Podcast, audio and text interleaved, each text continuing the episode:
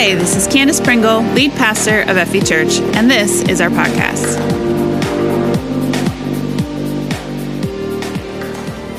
All right, privileges is the current sermon series we are in. Can I just say one more time how proud I am, not just of the, the two teams that worked through all the issues this morning, but of you guys for worshiping through it. That was awesome. like, I know it throws everybody off and everybody's sort of tense when that kind of stuff happens, but you guys worshiped right through it. I was standing right back there. Everybody was still worshiping, singing, raising their hands. I'm proud of you for that. Good job. It's not easy. All right, so we are in Privileges series number two. Uh, we talked about tithing last week, right? And, and we really looked at it from the perspective of the book of Malachi, where God has some pretty harsh things to say to his people who weren't seeing him correctly, right? They didn't see him as a good and generous God who loves to give good gifts to his children and overflow their blessings so that they could be a blessing to everyone else. They saw God as a harsh slave driver someone who wanted everything from them. And honestly, they resented him for it. And when we talked about God calling them out on that behavior and calling them back into right relationship with him. But I want to drill down just a little bit deeper on this concept today. Um, really, the concept of sacrifice and blessing within God's kingdom, how those two work together so beautifully in the kingdom of God. I want you to see from a biblical perspective just how powerful it can be when we have the correct view of who God is. Okay?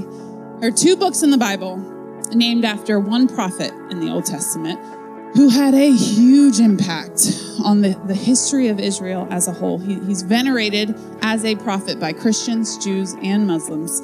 He oversaw the transition from the era of judges to a kingdom under a king. He was a, the ultimate problem solver of his day. So much so that kings would wait for him to go into battle.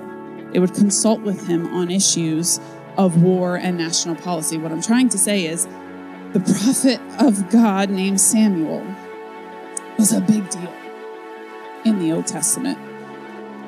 But his life almost didn't exist.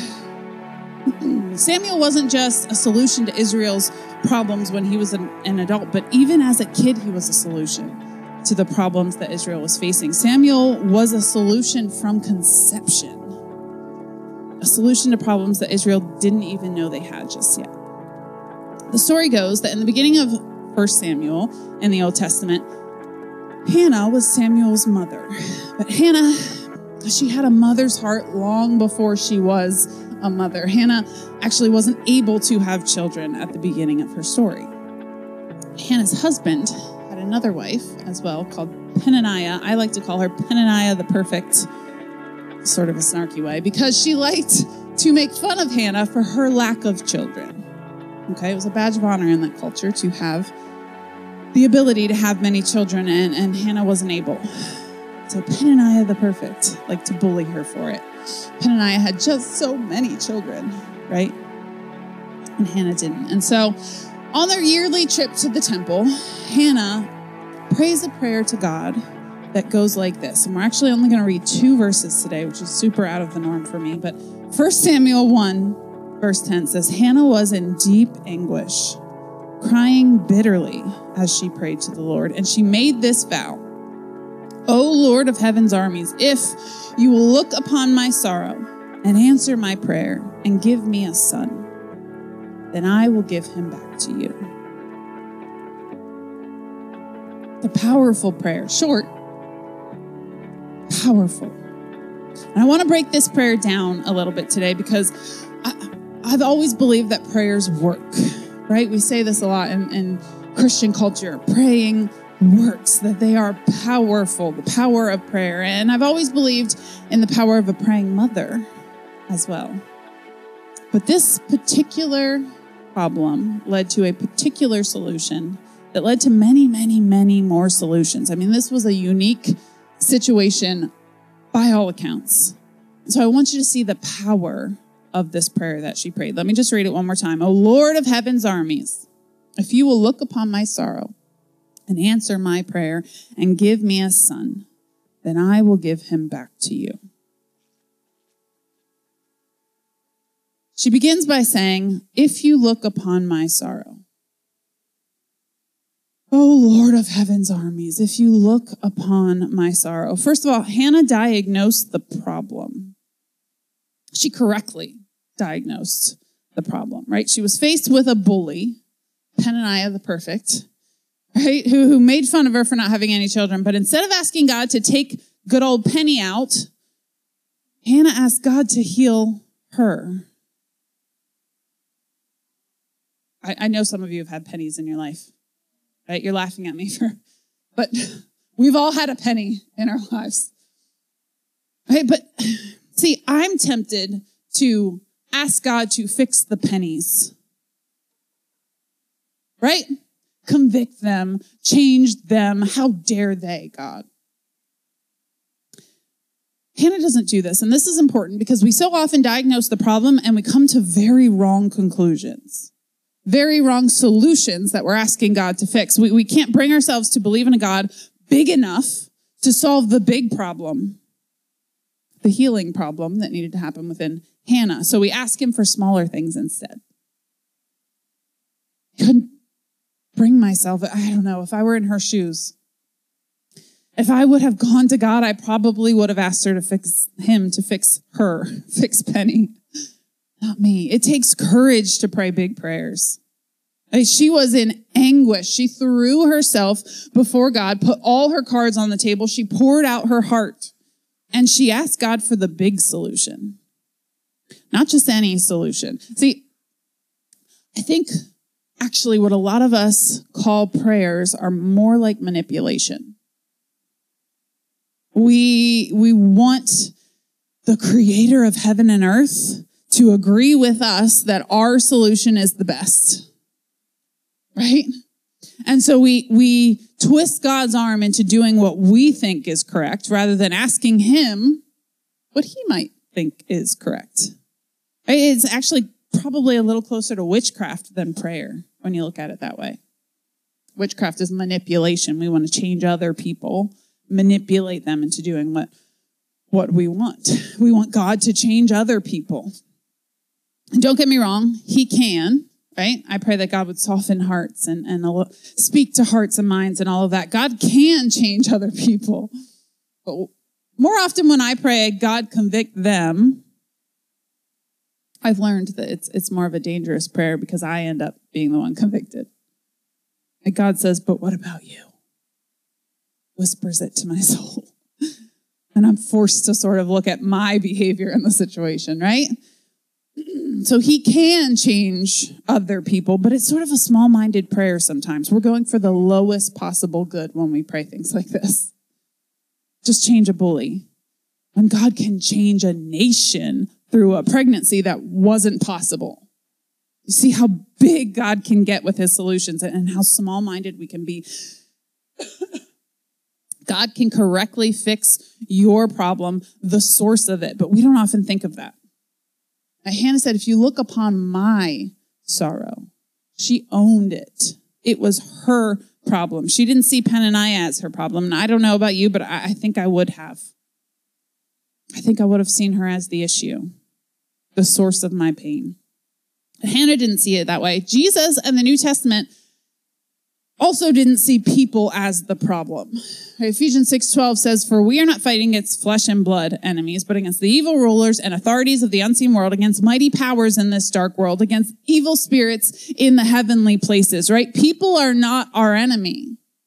There is an enemy, but it's not people. Hannah correctly diagnosed this problem.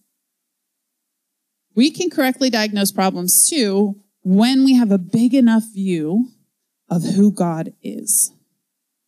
When we see him as the almighty creator of heaven and earth that he is, right? We talked about Job two weeks ago.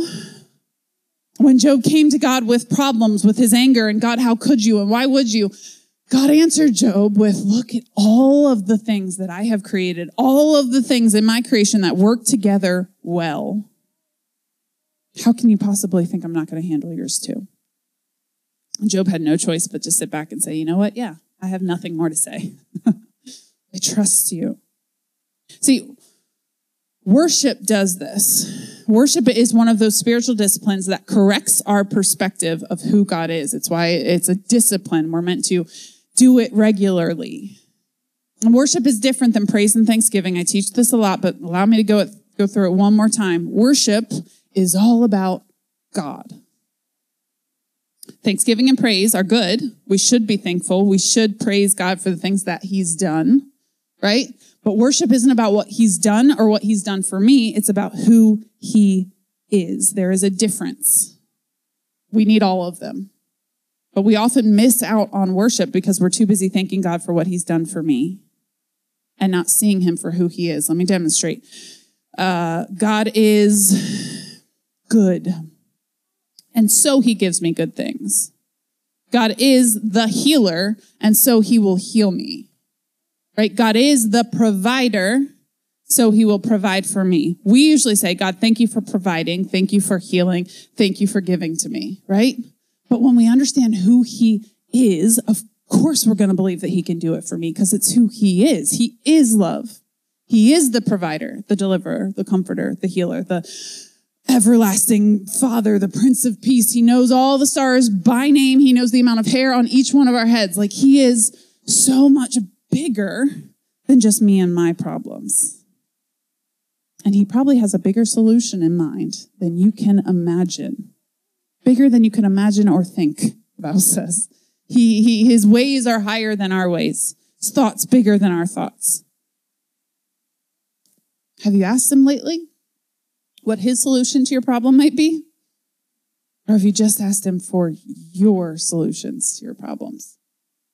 Fasting is another spiritual discipline that does this. I actually have linked in the sermon notes today a list of spiritual disciplines. If you want to go through these again, so helpful. Fasting gets your mind off of you and what your body needs and craves, and it gets your eyes back on him, right? It puts him in the driver's seat of your life. We often we we we revert into this auto mode where where we feed our bodies what it wants whenever it wants, right? We give it whatever it wants all the time. Does does your body always know what's best for it? I crave cookies all the time. Does my body need cookies all the time? Right? It craves all kinds of things that are bad for you. And I go into auto mode and I think it's in it's in charge. If I want cookies, I'm going to have cookies. That's not what's best for me. And so fasting, specifically with food, a lot of us go like social media or like the bare minimum with fasting. I'll just fast what I can live without. fasting is meant to be a sacrifice and food is, oh, it's powerful. Believe me, I hate doing it every single time, but it is so powerful when you do it because it separates that. It does this for me every time. It makes me realize that God can be in control, that I can submit to his will for my body and what it wants, and I don't have to give it what it wants all the time.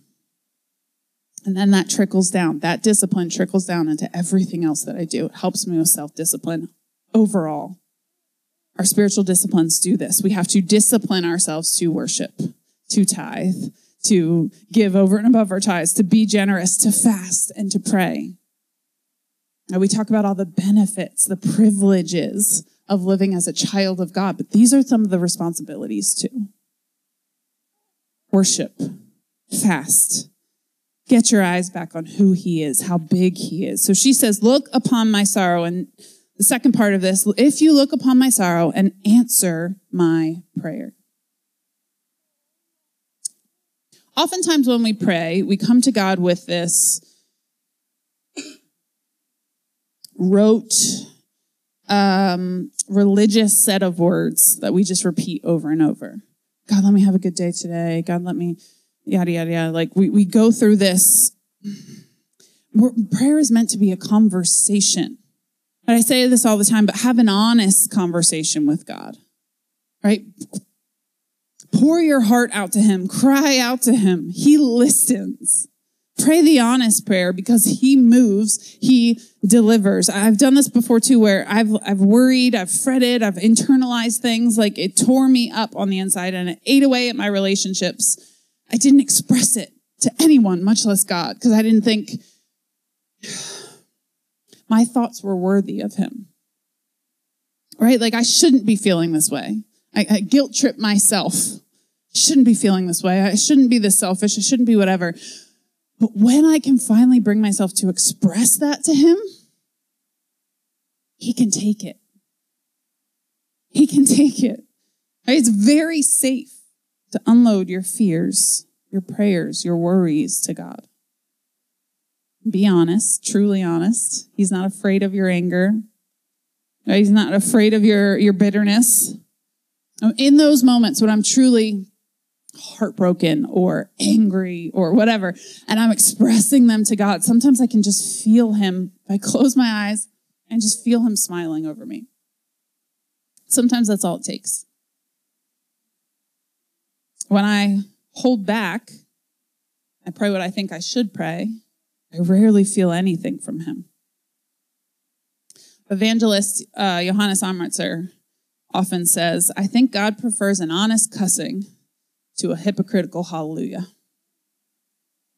And I always get mean mail when I say that because don't at me. Uh, because people are like, well, you, you're not advocating for cussing to God. No, I'm not. But I, I do think he prefers it if it's honest to a hypocritical hallelujah.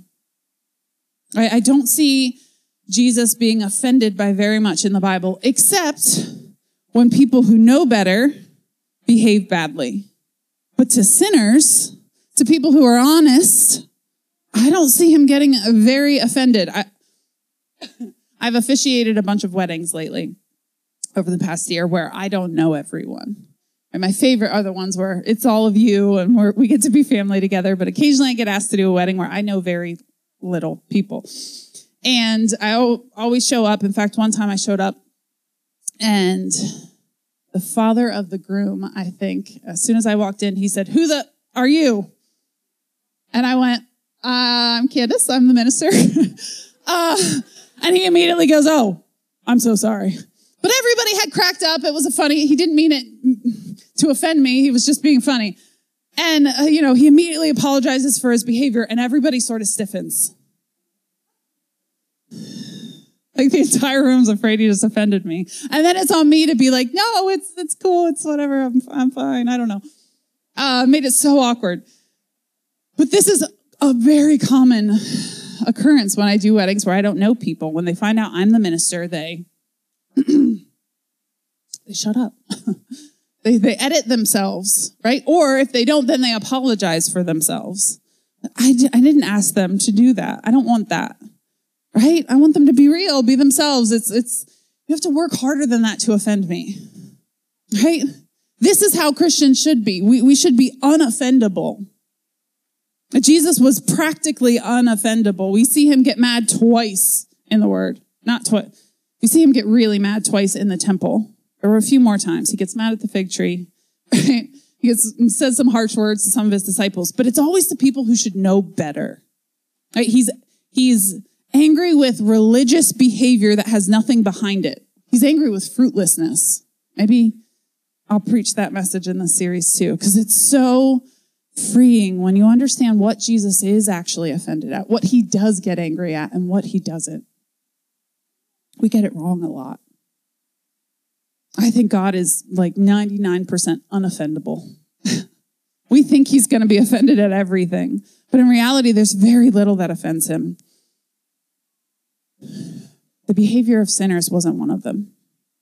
He had compassion with them, grace with them. It was the behavior of people who knew better that offended him. I want to be that way. I want to be unoffendable, right? I, I think we can approach the heart of God like this. We can cry out to him. We can be honest and he will be in it. Now, if you know better, it's a different story, right? But we can be honest with him. Number three, she goes on, if you look upon my sorrow and answer my prayer and give me a son. I think this part of the prayer is just simply about acknowledging where your help comes from, who your blessings come from. Every good and perfect thing comes from above. The Bible says every good and perfect thing comes from your creator God. God is love. He is light. He is goodness and mercy and peace. Any amount of that that you experience on planet earth comes from him. Acknowledge who is the solution. Who is the source of every good thing? I've had people before very confused about the concept of hell. How could a good God send anyone to such a terrible place? Right? But the, the answer to that is God isn't sending anyone there. He is giving you what you've communicated to him that you want, which is absence of him. Hell is a place where there's weeping and gnashing of teeth because there is no God there, which means there is no love, none, no goodness, no light. Can you imagine a place like that? If we communicate to God all our lives that we don't want Him, that's what we're communicating. He's going to give you what you want absence of goodness. God is the source of all good things. And this is important because you can't get it twisted. We do this all the time. God is the source of my provision, not my job, not my boss, right? Not wherever I'm getting my money, not my spouse, not even me. God is the source of every good thing. God is the source of, of truth, not culture. God is the source of protection, not other people. God is your source. Hannah knew this. She went to him and asked for a son. It's especially um, interesting because in this culture, Baal was a, a very large part of the culture of the time. And if someone outside of Israel, someone not godly, even God's people get called out on this a lot throughout the Old Testament. They want to be able to have children, and so they sacrifice humans to Baal in order to have a child. Hannah could have gone to other places to get what she wanted, or as she perceived it. She went straight to the source. Your job is not your source. Your spouse is not your source. You are not the source. Just like Job, we have to remember that God is so much bigger, that he orchestrates the universe on our behalf. Every good and perfect gift comes from him. And the amazing thing is, he wants to give to you. He wants to give to you. It's our obedience that determines whether he does or not. He wants it. Your salvation, his love is unconditional, but his blessings are conditional when we're obedient, he wants to give to us. He is a good father that wants to give good gifts. Hannah understood this. And number four, the fourth part of her prayer if you look upon my sorrow and answer my prayer and give me a son. To me, this is the most astounding part. I will give him back to you. Can you imagine? Being given the one thing you have always wanted and turning around and giving it away. Because that's what Hannah did. Especially your kid, like all the moms in the room are like, I can't imagine. And as soon as Samuel was weaned, Hannah brought him to the temple to be raised by priests and live his life in service of God. I've got two kids. I I can't imagine. Right? Can't imagine. And every year when she'd come to visit him, come to the temple, she would bring her son some things. The priest would bless her. She got to see him occasionally even. Hannah ended up later in life having three sons and two daughters because she honored her promise and gave Samuel to God. She never saw Samuel as her own. She gave him back to God. There's a parenting principle to be found in here too. Great parents that I've seen remain great throughout their child's adulthood do so because at some point they begin to see their child more as a brother or sister in the Lord and not theirs anymore. There's a point where you have to let go a little bit. You have to let them figure out their own faith, work out their own faith with fear and trembling, right? Maybe this isn't just a parenting concept though. It's, it's an ownership versus stewardship concept. something that we have to understand when we are living as a, a son or daughter of the king in this privileges versus blessings thing. We have to understand ownership versus stewardship. As Christians, we have to start thinking about our things, things that we see as ours, differently. Let me illustrate. My kids have never really earned a dime in their lives, right? They're 10 and 7 never really earned a dime. Kids don't work. Yet they have all this stuff. They each have a room. It's filled with things that are theirs, right? They have stuff. Have it. they own it. But occasionally, you know, they will choose to not share their stuff with each other or with somebody else, right? And then I have to step in and I'm like, did you earn that thing? Right? Is it yours or is it actually mine and I'm loaning it to you? Okay, then I can take it away. Right? Unless you're willing to share it. Oh, and yes, of course they're willing to share it. Great. It's back in the right order, right? I've corrected their line of thinking. They don't actually own it. I bought it with my hard earned money, not yours, right? So if you share it, if you're going to share it, if you're going to use it correctly, no problems. You can use it to your heart's content. This is more the right thinking when it comes to ownership in God's kingdom. We, how does the Bible put it? Your life is but a vapor, here today and gone tomorrow. And we don't own anything on this planet Earth because we're not here all that long. In the scope of eternity, we're not here all that long. We get to use it for a time if God sees fit. We are stewards of his things, not owners. And when we see it that way, we use it differently. Right? When, when we see ourselves as a steward of God's things, not an owner, we act differently. Hannah saw herself as a steward of Samuel, not an owner. And sometimes the solution that you've been praying for is also someone else's solution. But God won't release it until you're ready to give it back to Him. When you do, he'll use it for so much more than you could ever imagine.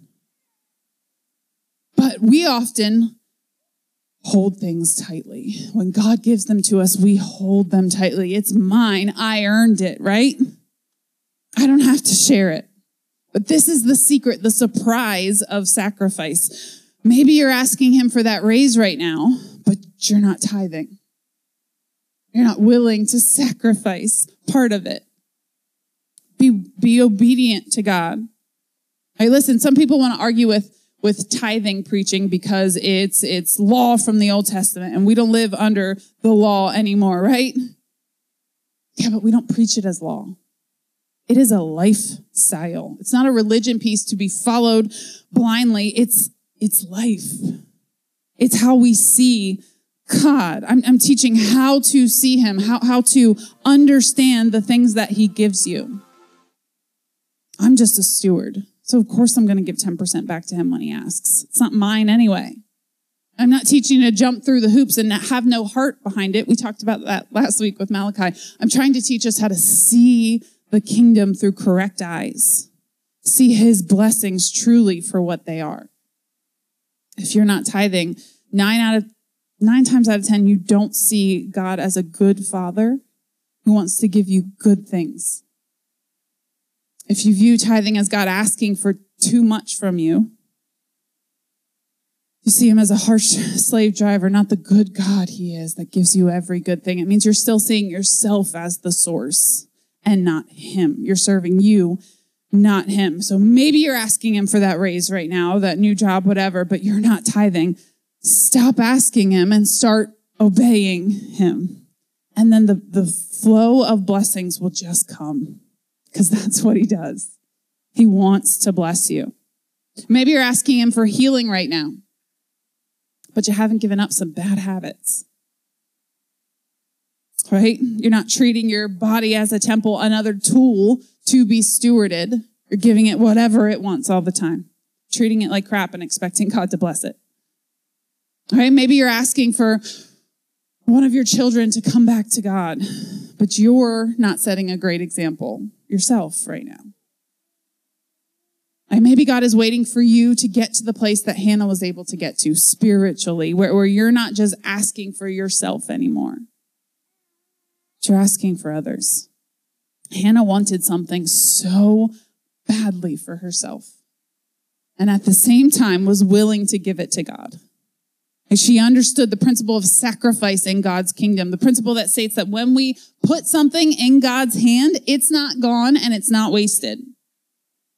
Nothing is wasted in God's hand. When we sacrifice out of obedience, God honors and he blesses. And God's math is not addition, it is multiplication. Right? When we give him five fishes and two loaves, I always get that backwards. Two loaves and five fishes? Five fishes and two loaves? when we give him a very little, he can feed the multitudes with it, right? He multiplies what we put in his hand. He gives exponentially more. He does not waste a sacrifice. Nothing is wasted in his hand. The government can't take anything from you. No human can take anything from you. Your salvation cannot be taken like that. You have everything you need in Christ Jesus. Instead of complaining about our rights, as we do so often as Christians in America, complain about our rights, shouldn't we as believers saying, you know what, take it, take it all, take the world, but give me Jesus. It's all I need. Now you can trust God with your honesty. He will listen. You can trust God with your prayers because he will answer and you can trust him with your sacrifice. They are not wasted in the hands of God. Hannah's sacrifice resulted in an uncommonly godly man raised in the household of wicked priests, but not being influenced by them. A man who answered when God called. A man who we now consider to be the first of the prophets after Moses at a time when words from God were rare and infrequent.